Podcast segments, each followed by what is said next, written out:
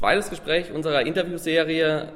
Diesmal das erste Gespräch, das wir in Berlin führen, und zwar aus der Kantine des RBB. Heute sprechen wir mit Daniel Fiene und der ist Lokal- und auch Medienjournalist. Ähm, er moderiert zum Beispiel Was mit Medien auf D-Radio Wissen, aber auch äh, dieses Jahr wieder das IFA-Radio, richtig?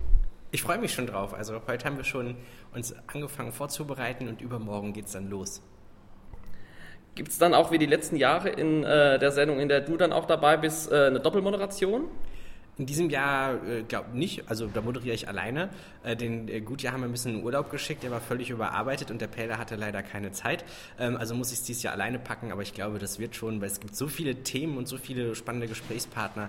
Das wird, glaube ich, ziemlich spannend, dann in den nächsten zehn Tagen, acht Tagen, ähm, sich durch das ganze IFA-Buffet zu frühstücken und zu gucken, welche digitalen Neuheiten es gibt. Ich hatte ja schon gesagt, äh, bist Lokal- und Medienjournalist. Welches äh, journalistische Genre äh, findest du denn am interessantesten? Ich finde tatsächlich die Kombination total spannend. Also ich bin froh, dass ich beides machen kann, denn ähm, das, das, ich glaube, wenn man zu sehr sich nur auf einen Bereich fokussiert, dann ähm, krieg, ja, kriegt man, ja, da verliert man so ein bisschen die Distanz dazu. Ähm, gerade so, als wenn du als Medienjournalist unterwegs bist, dich sehr viel mit der Branche auseinandersetzt und so, ist es natürlich, glaube ich, noch praktisch, ähm, wenn du auch äh, nicht nur immer über dich selbst bzw. über deinen Berufsstand sprichst, sondern halt da auch noch richtig drin aktiv bist. Das ist genauso wie so, ein, so, so wie Dozenten, Leute, die ganz viele Workshops geben, die hören dann irgendwann auch auf, Radio zu machen, dann reden sie nur noch drüber. Ähm, und äh, das, natürlich viel, das, das hält dich viel näher an der Praxis dran, wenn du es natürlich dann auch selber ausübst. Deswegen bin ich dann froh, ähm, ja, dass ich dann äh, nach wie vor Lokaljournalismus mache, aber auch äh, Digitaljournalismus, das heißt, mich mit, digitalen Themen zu beschäftigen. Ähm, das ist, glaube ich, eine sehr gesunde Mischung.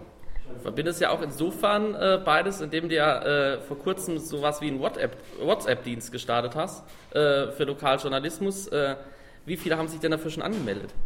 Also die, die, das gab mal so einen Streitpunkt. Einige sagen, oh, WhatsApp ist so intim, da wollen die Leute keine Medieninhalte haben. Und auf der anderen Seite haben immer viele andere gesagt, so, hey, wir würden auch gerne über WhatsApp tatsächlich äh, Nachrichten bekommen. Und da haben wir so einen Test gemacht. Und ich habe für die Rheinische Post einen WhatsApp-Kanal angelegt, einfach auf dem Handy, äh, ganz simpel gestartet, ohne Dienstleister direkt rein.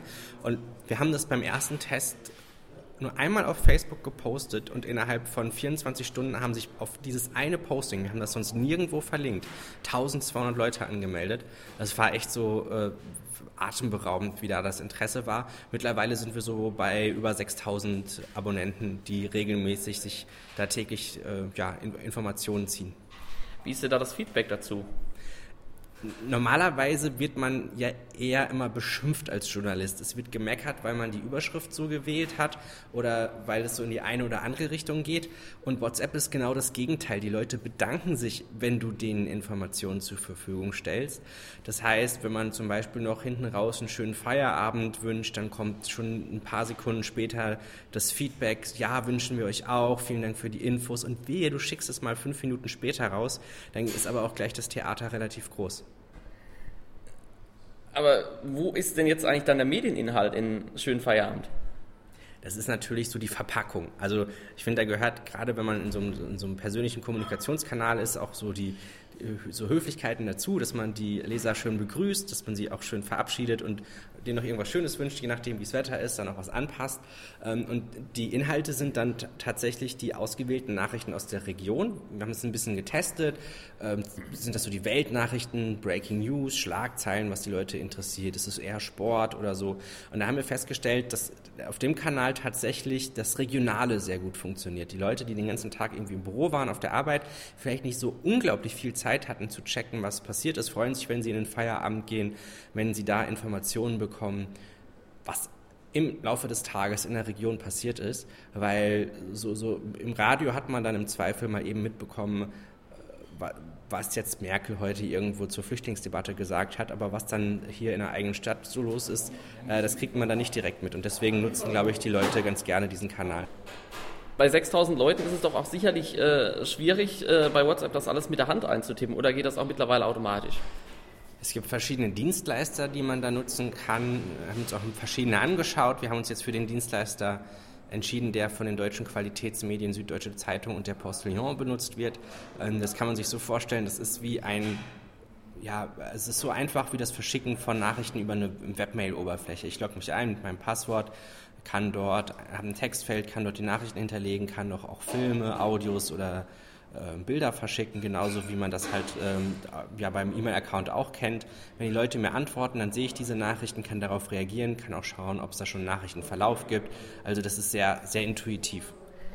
Nun ist das natürlich äh, ein weiterer Verbreitungsweg, ein weiterer Schritt ähm, im Journalismus. Wie bist du eigentlich in den Journalismus gekommen? Oh, das ist schon ein bisschen her und zwar bin ich eigentlich übers Bloggen in den Journalismus gekommen. Ähm, ich habe 2001 während meiner Schulzeit ein persönliches Weblog gestartet. Ich, ich fand das total faszinierend, diese neue Form, die da gerade aus den USA rüberschwappte, gerade nach äh, den äh, Anschlägen vom, vom 11. September, haben ja auch dazu geführt, dass in den USA sehr viele Amerikaner angefangen haben zu bloggen, um so das Erlebte zu verarbeiten. Und ähm, ich, ich fand diese Darstellungsform sehr spannend. Und ich dachte so, da, da ist Musik drin, das probiere ich aus und wollte es so lange machen, ähm, wie das äh, spannend für mich ist. Und lustigerweise schreibe ich da heute immer noch in dieses Blog rein über Themen, die mich interessieren. Und interessanterweise ist es jetzt so, dass ich nicht unbedingt da die massenhafte große Leserschar habe, aber daraus ergeben sich, ich würde sagen, es ist die richtige Leserschaft, denn daraus ergeben sich immer spannende Projekte, wie zum Beispiel auch ähm, das IFA-Radio. Ähm, ich glaube, ähm, wenn ich da, glaube ich, nicht auch mal hier und da über meine Arbeit geschrieben hätte oder über Dinge, die mich interessieren, die ich spannend finde, äh, wäre da, glaube ich, auch zum Beispiel, wenn da die Verantwortlichen darauf aufmerksam geworden, was ich so im Netz treibe. Also das ist äh, ziemlich spannend. Haben sich da eigentlich mittlerweile die Zeiten für Medienanfänger geändert? Äh, ist da irgendwas anders, wie man anfangen muss? Eigentlich nicht. Ich, ich finde es sogar fast noch erschreckend, dass man, also bei mir war das eigentlich alles sehr, sehr, sehr viel Zufall dabei. Ähm, aber mittlerweile kennt man ja so ein bisschen die Mechanismen und ich bin fast ein bisschen erschrocken, dass so viele äh, Nachwuchsjournalisten eigentlich diese Mechanismen nicht für sich nutzen. Also dass sie, also alle wollen noch ganz klassisch so das, das, das ganz normale Praktikum als erstes machen, dabei möglichst verschiedenen Mediengattungen, stellen sich aber vor, dass sie dann auch schon gleich am besten im halben Jahr die Seite 3 bei der Süddeutschen schreiben. Und dann frage ich so, hey, warum machst du nicht dein eigenes Medium? Warum du, du interessierst dich für das Thema brennt? Du bist da voll der Experte. Warum machst du da nicht ein eigenes Online-Magazin, womit du dann auch richtig was reißen kannst. Und dann kommen immer eher so die Fragen, ja, und wie werden denn die Redaktionen, wie kriege ich denn dann Thema unter und so. Und ich habe halt festgestellt, wenn Leute so ein, so ein eigenes Magazin als Schaufenster zu, zum äh, nutzen für ihre journalistische Tätigkeit, dann kommen irgendwann die Anrufe von den Redaktionen und fragen so, hey, wir haben hier gesehen, was, was du dem dem Thema gemacht hast, würden wir auch gerne in der Sendung haben, kannst du das für uns auch umsetzen? Und das funktioniert einfach. Und da könnte ich mir vorstellen, dass das noch, wenn das noch stärker genutzt oder genutzt werden würde vom Nachwuchs, dass die da auch erfolgreich mit oder dass die da auch Erfolg haben werden. Das heißt also, würde es empfehlen, dass man auch einfach mal einfach, einfach so mal irgendwas startet und auch mal drauf losschreibt oder sollte man trotzdem vorher schon mal äh, nach journalistischen Standards gucken? Ja, also man muss natürlich, nur wenn ich jetzt ein eigenes Projekt arbeite, heißt das ja nicht, dass ich da schlechter arbeite, als wenn ich jetzt zum Beispiel ähm, eine journalistische Arbeit für einen Radiosender, für eine Zeitung oder für ein anderes Medium abliefere. Äh, die Qualität sollte natürlich die gleiche sein. Und das ist natürlich auch ein bisschen härter, gerade wenn man alleine ist. Ähm, nach dem Motto, guckt ja nochmal jemand drauf und so. Ähm, aber erstmal was machen, sich trauen, was zu machen, das ist, glaube ich, so der erste Schritt. Und davor sollte man auch keine Scheu haben. Also viele machen ja erstmal tausend Konzepte und überlegen sich, was, was könnte passieren, wenn. Ähm, ich glaube, am Ende haben es die mal ein bisschen einfacher, die auch einfach mal machen. Ähm, ich hatte ja am Anfang schon erwähnt, du moderierst ja auch äh, was mit Medien unter anderem, also das Medienmagazin auf die Radio Wissen. Wie viel Zeit beansprucht eigentlich die Vorbereitung für eine Sendung? Gern noch detailliert.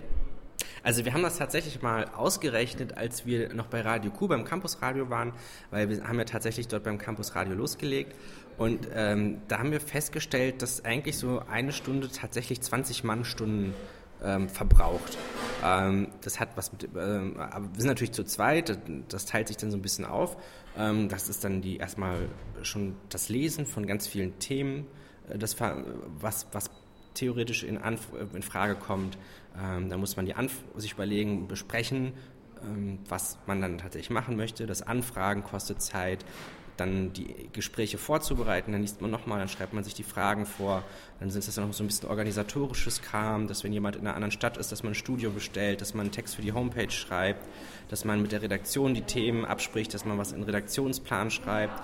Also das heißt, schon bevor überhaupt die Sendung stattfindet, ist da ein großer Aufwand, der da gefahren wird. Und dann ist die Sendung und dann ist es ja noch nicht zu Ende, sondern dann kommt ja noch die Nachbereitung.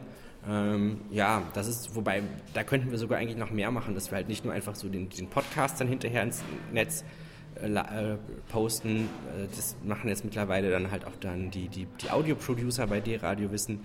Ähm, das haben wir halt früher noch selbst gemacht. Ähm, also das fällt jetzt nicht mehr an, aber dass man zum Beispiel auch nochmal inhaltliche Inhalte verschriftlicht, so, weil das immer so noch in Deutschland ist, dass die, die Menschen, die eine Diskussion vorwärts treiben, das ist halt alles, was schriftlich funktioniert, so. Also da könnte, könnten wir sogar eigentlich noch mehr Arbeit reinstecken. Und natürlich aus Gründen der Barrierefreiheit zum Beispiel.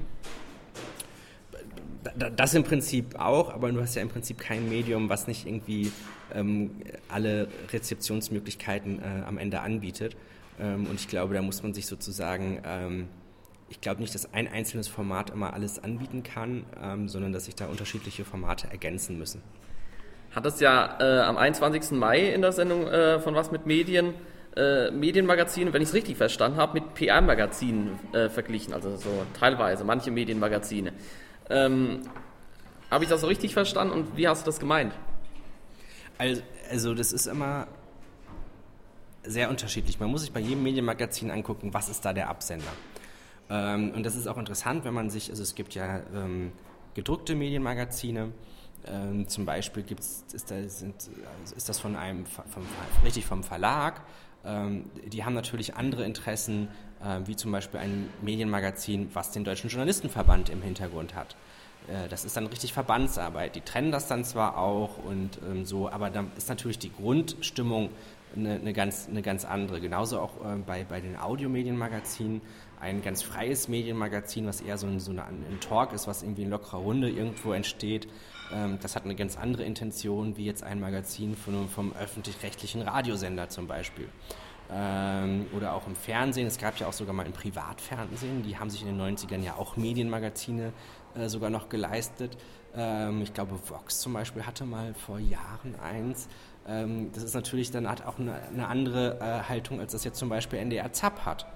Und da muss man so ein bisschen gucken und selbst auch bei den öffentlich-rechtlichen Medienmagazinen gibt es einige, die, die sehr frei agieren können ähm, und andere, die halt sehr eng, so auch dann, wenn, wenn dann irgendwie der Sender was Tolles macht, dann berichtet man da natürlich auch positiv drüber, so über das eigene Haus. Es ist aber, glaube ich, ähm, eine ganz natürliche Sache, dass man das immer auch im Kopf haben muss. Quasi, wo findet dieses Magazin statt? Ähm, wenn man, meistens weiß man ja nicht, wie frei so die Redaktionen wirklich agieren können. Ähm, in den meisten Fällen ist das schon so, dass, dass das eine relative Hoheit ist, aber auch, auch wenn offiziell da nichts, nichts gesagt wird, so, so letztendlich gibt es aber natürlich auch immer so eine, eine, Befehlskette, wenn von ganz oben gesagt wird, das Thema können wir nicht machen, dann ist das halt so. Aber das ist jetzt, glaube ich mal, also wirklich so ein Fall, der eigentlich nie statt, äh, stattfindet. Aber soll es auch mal gegeben haben. Und wer kam dann zum Beispiel äh, beim Was mit Medien bei, bei dir Radio Wissen am 13. August auf die Idee äh, zu sagen, was für eine tolle Reportage doch äh, die Radio Wissen gemacht hat, die jetzt für den Radiopreis nominiert ist, beziehungsweise wenn das Interview dann im Internet steht, war. Oder in der, in der dann letzten Sendung vom Interview am 27. da hieß es ja am Ende noch, äh, dranbleiben, gleich kommt das deutsch-israelische Clubfestival. Äh, hätte man das da nicht eigentlich auch besser rausgelassen? Also äh, zum Beispiel, dass, wenn ein Sender sich freut, also erstmal musst du dir mal den deutschen Radiopreis an sich angucken. Das Ganze ist eine, ein XXL-Werbespot für das Medium Radio. Da schmeißen private und öffentlich-rechtliche Sender unheimlich viel Geld nicht nur in Richtung Barbara Schöneberger, sondern auch in diese ganze Gala, ähm, um eigentlich das Medium Radio zu feiern, weil in dem Moment, wenn man sagt, das ist Deutsche Radiopreis, auch es gibt eine Jury, die von Grimme bestückt wird, äh, die, äh, also quasi, dass der Grimme eingekauft wird, da eine Dienstleistung zu erbringen, ähm, nämlich die, die Juryarbeit äh, zu machen, dann das, das wertet das alles natürlich extrem auf. Das heißt, das Ganze ist eigentlich eine riesige Werbeaktion für das Medium Radio. Auf der anderen Seite ist es auch so, dass das Radio ja sehr zersplittert ist, also in Deutschland. Es gibt, es sind alles sehr lokale Märkte. Da die, die, die Leute, die gehört werden, die wirklich viele Hörer erreichen hier in Berlin, sind die bekannt, aber wenn die nach München oder nach Düsseldorf kommen, da kennt die keine Sau. Und das ist mal so eine Plattform, wo man sich gemeinsam freuen kann, wo in Angebote vergleichbar sind, wo man gemeinsam ein bisschen feiern kann. Und wenn man dann natürlich auch als, ähm, als äh, da darf man natürlich auch mal ein bisschen parteiisch sein für den eigenen Sender und darf sagen, hey, äh, das ist cool, das ist nicht cool. Und ich glaube, ähm, also zum Beispiel die, die von der Kollegin Nilofar, ihre Reportage, ich habe sie mir, als ich das mal mitbekommen habe, dass es nominiert ist, habe ich mir das nochmal angehört und ich war wirklich bewegt von dem, was da ist. Also zum Beispiel, wie wir das dann gesagt haben, das war absolut echt. Ähm, wenn, wenn das ein Ding gewesen wäre, was uns überhaupt nicht gefallen hätte, hätten wir vielleicht gesagt, ach übrigens, die Radio Wissen ist auch nominiert, wir drücken die Daumen und nach 30 Sekunden ist die Nummer wieder gut. Ähm, das war in dem konkreten Fall eine, eine, komplett freie Entscheidung von uns, das auch ein bisschen zu feiern.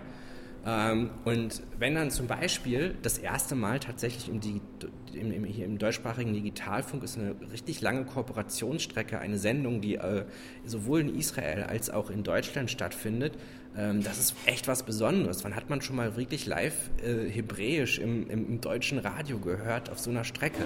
Ähm, dann kann man das natürlich machen ähm, und äh, sollte das auch dann erwähnen. So. Also ich finde so teilweise, dass sogar Radiosender, die sich was, was Tolles überlegen, die an Aktionen mitmachen, da zum Teil auch das ein bisschen zu schlecht verkaufen. Ähm, also im Sinne von, ähm, dass man das mal erklärt, hinter die Kulissen schaut.